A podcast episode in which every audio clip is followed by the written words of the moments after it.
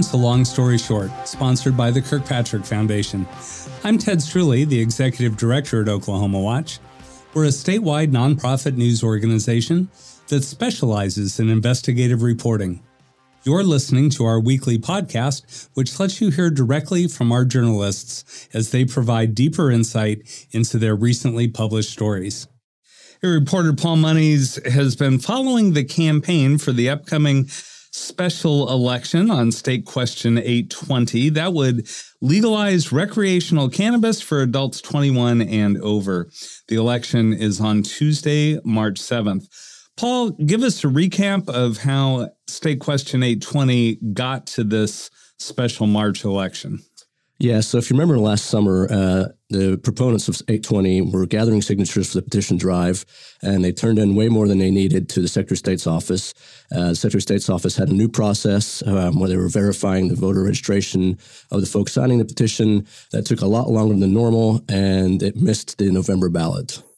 So, uh, what are the main provisions of State Question 820 for recreational marijuana? So this is for adults age 21 and over. Um, if it passes, and basically it allows you to have up to about an ounce of uh, marijuana flower in your possession or or use, um, and also includes uh, different amounts for different types of marijuana too, for for um, vaping products and other types of marijuana too. Now the initiative. Uh, also has some criminal justice reforms that come along with it. Is that right? That's right. it sets up a process where you can go back if you've had a previous marijuana con- conviction for a low level crime uh, to go back and kind of automatically expunge it. That would take uh, some court action as well. Uh, but proponents say that this would allow a lot of people who have been caught up in the past, who are out free, not in jail or prison right now, uh, to kind of take care of some stuff on their records that would um, hinder them from renting a house or buying a house or getting student loans or getting other kinds of assistance from the government. Well, what are the backers of 820 saying? They're saying that it's time to do this because we've had four or five years now of a medical market, and um, that's been great success uh, in terms of retail sales as well. Uh, there's been some downsides and extra illicit mar- marijuana grows that's been out there, but they said it's been worked pretty well for that, especially now that they have the seed to sale tracking, so they can track the, the the marijuana from basically from growing phase to the retail phase, and that was a little delayed to get implemented. But this will be right off the bat for for recreational sales.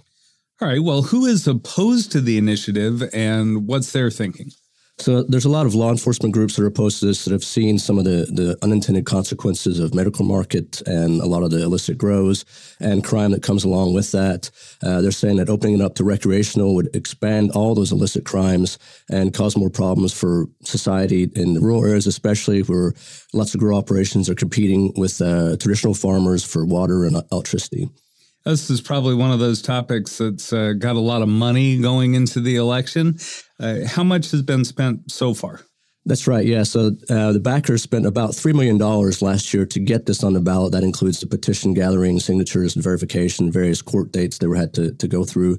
Um, they've since since the beginning of the year spent about 800000 on the campaign itself, which includes some TV ads, mailers, uh, digital ads. Um, the No campaign uh, just started kind of last few weeks, organized in, in January as an official committee opposing it.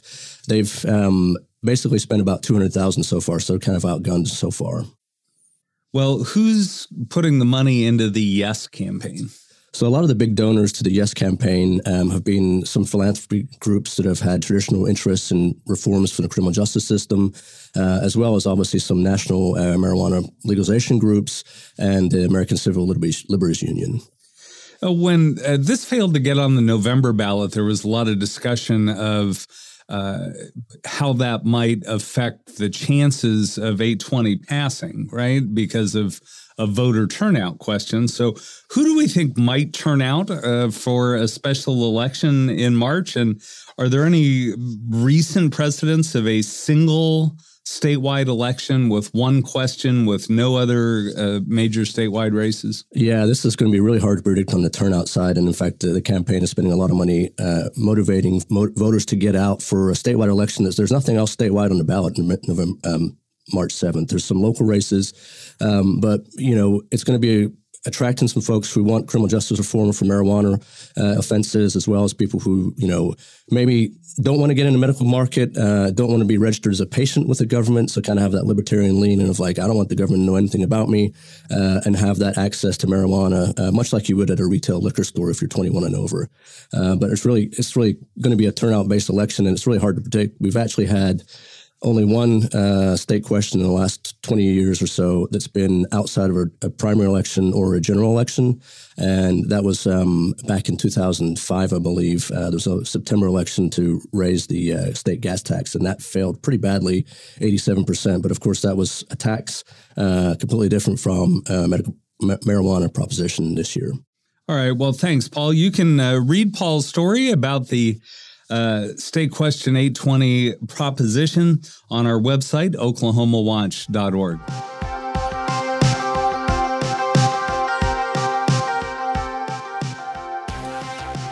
A Mexican consulate is expected to open its doors in Oklahoma City this spring. Lionel Ramos, our race and equity reporter at Oklahoma Watch, has been following its progress closely and recently sat down to talk with the person selected by the Mexican government to run that operation. He comes to long story short with the latest details. Lionel, we've been hearing about a, Mexi- a Mexican consulate coming to Oklahoma for a few years now. So, what's the news at the moment? Yeah, so uh, in August uh, of 2022, uh, the Mexican government uh, appointed a head consul to run the consulate in OKC. Um, that news has kind of been circulating already. The date that they had given was sometime in the spring. Well, I spoke to the consul person, and she said that they are expected to take appointments starting on May 1st. All right, and who is the appointed uh, head consul? Her name is Edurne Pineda. Uh, she started conducting field field visits after being appointed to OKC um, in in September, and and those basically included, you know, um, talking with Governor Stitt, uh, Mayor Holt, and the Hispanic Chamber of Commerce to scout out some possible locations. Do we know where the consulate will be located?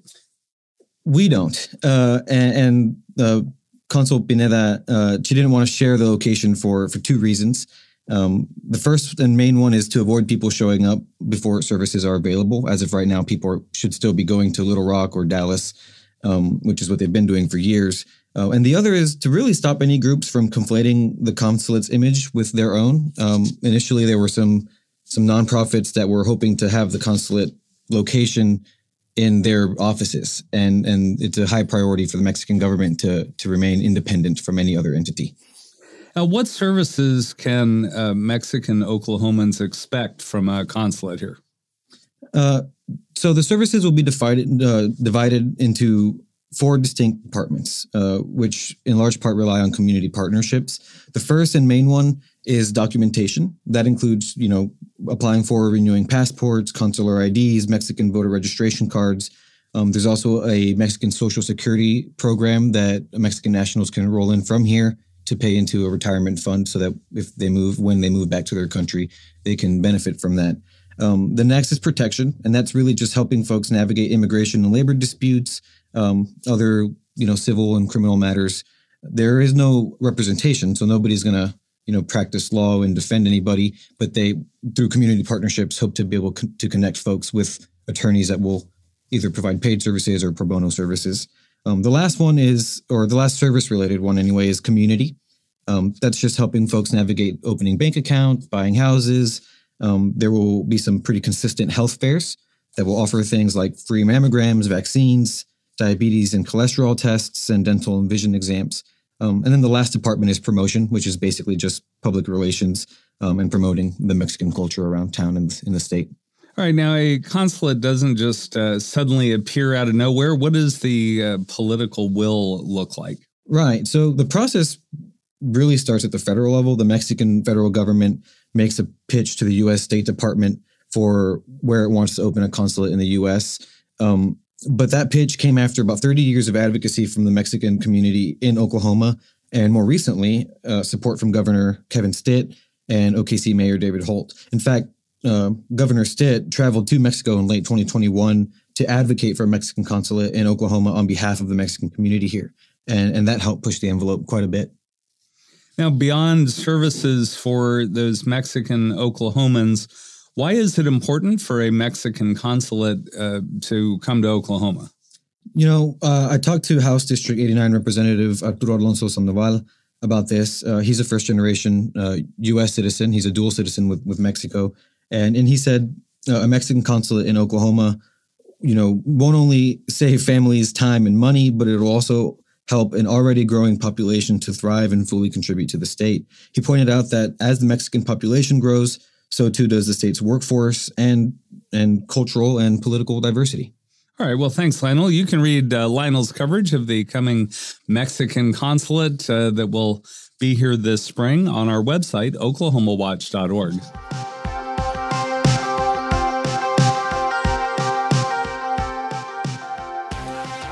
Catholic leaders in Oklahoma have proposed opening a new online charter school and are seeking state authorization and funding. Jennifer Palmer, who covers education for Oklahoma Watch, is here to tell us more about that controversial proposal. Jennifer, what can you tell us about the plan for the school? So, this is a school that they would um, like to open in 2024. So, next fall, the proposal says uh, there would be about 500 students in the first year. They would cap it uh, once they reached about 1,500. Um, it is basically a school, an online virtual charter school that would use um, curriculum just like in the Catholic school system, according to the leaders who have proposed this. Um, and that includes uh, the educational components as well as the religious components. So you're saying this would be a religious public charter school? That's right. And that, you know, obviously there are state and federal laws that prohibit that, um, which is what makes this so controversial and has made so many people interested in keeping an eye on what happens here. Now, who has the authority to decide whether the school moves forward? So the decision rests with a very small board, the statewide virtual charter school board.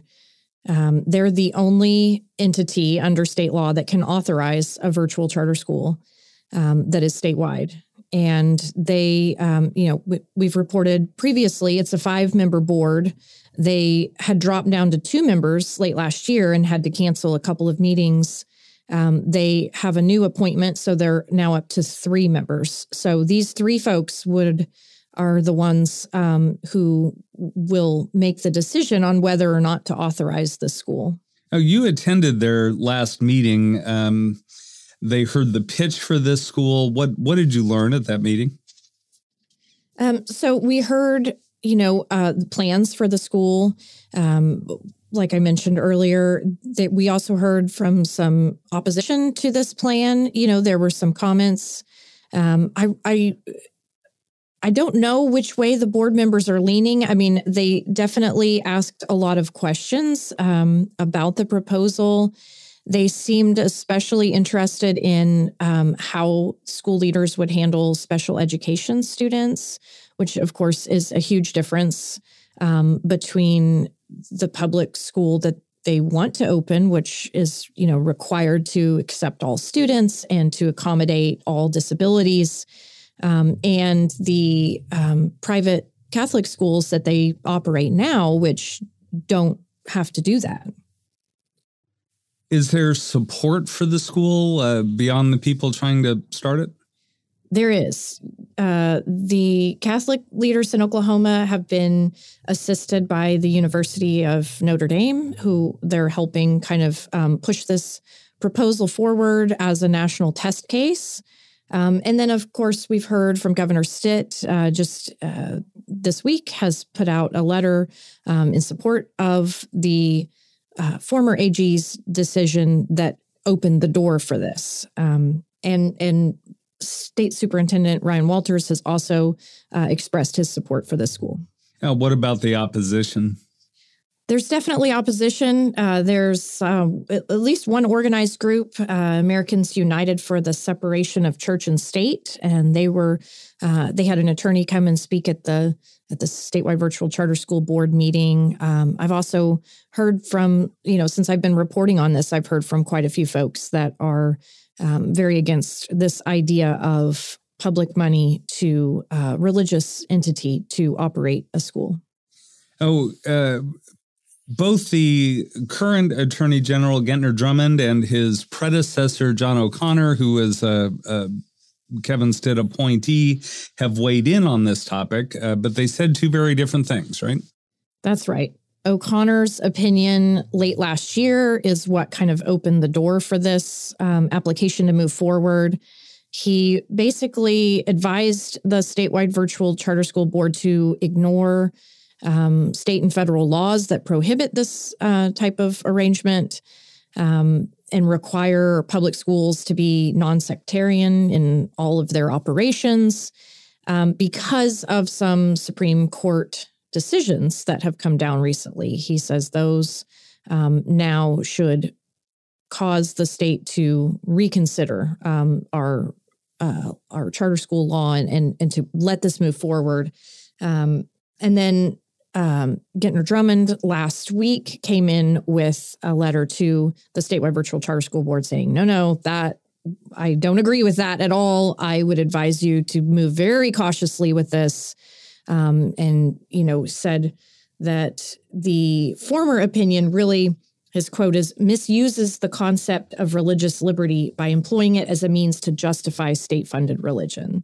So he, you know, says in his letter, I believe in religious freedom, and that's why I don't think we should um, allow it in a state sponsored school. All right, what happens next? So the board has a meeting in late March on the 21st. I don't know if they will have a decision by then. Um, this latest um, letter from Drummond just came out last week, so that may um, factor into how they move forward. Um, they do have to make a decision by the end of April, and either way, it's probably headed to court. All right. Well, thanks, Jennifer. You can read Jennifer's coverage of the proposed uh, religious affiliated public charter school and all her other coverage of education throughout Oklahoma on our website, oklahomawatch.org. While you're there, you can also subscribe to her weekly newsletter, Education Watch. You've been listening to Long Story Short, a weekly podcast that helps you get deeper into the investigative stories reported by Oklahoma Watch, which you can find on the web at oklahomawatch.org. This podcast was made possible by a grant from the Kirkpatrick Foundation, for which we're grateful. For Oklahoma Watch, I'm Ted Streuli. Thanks for listening.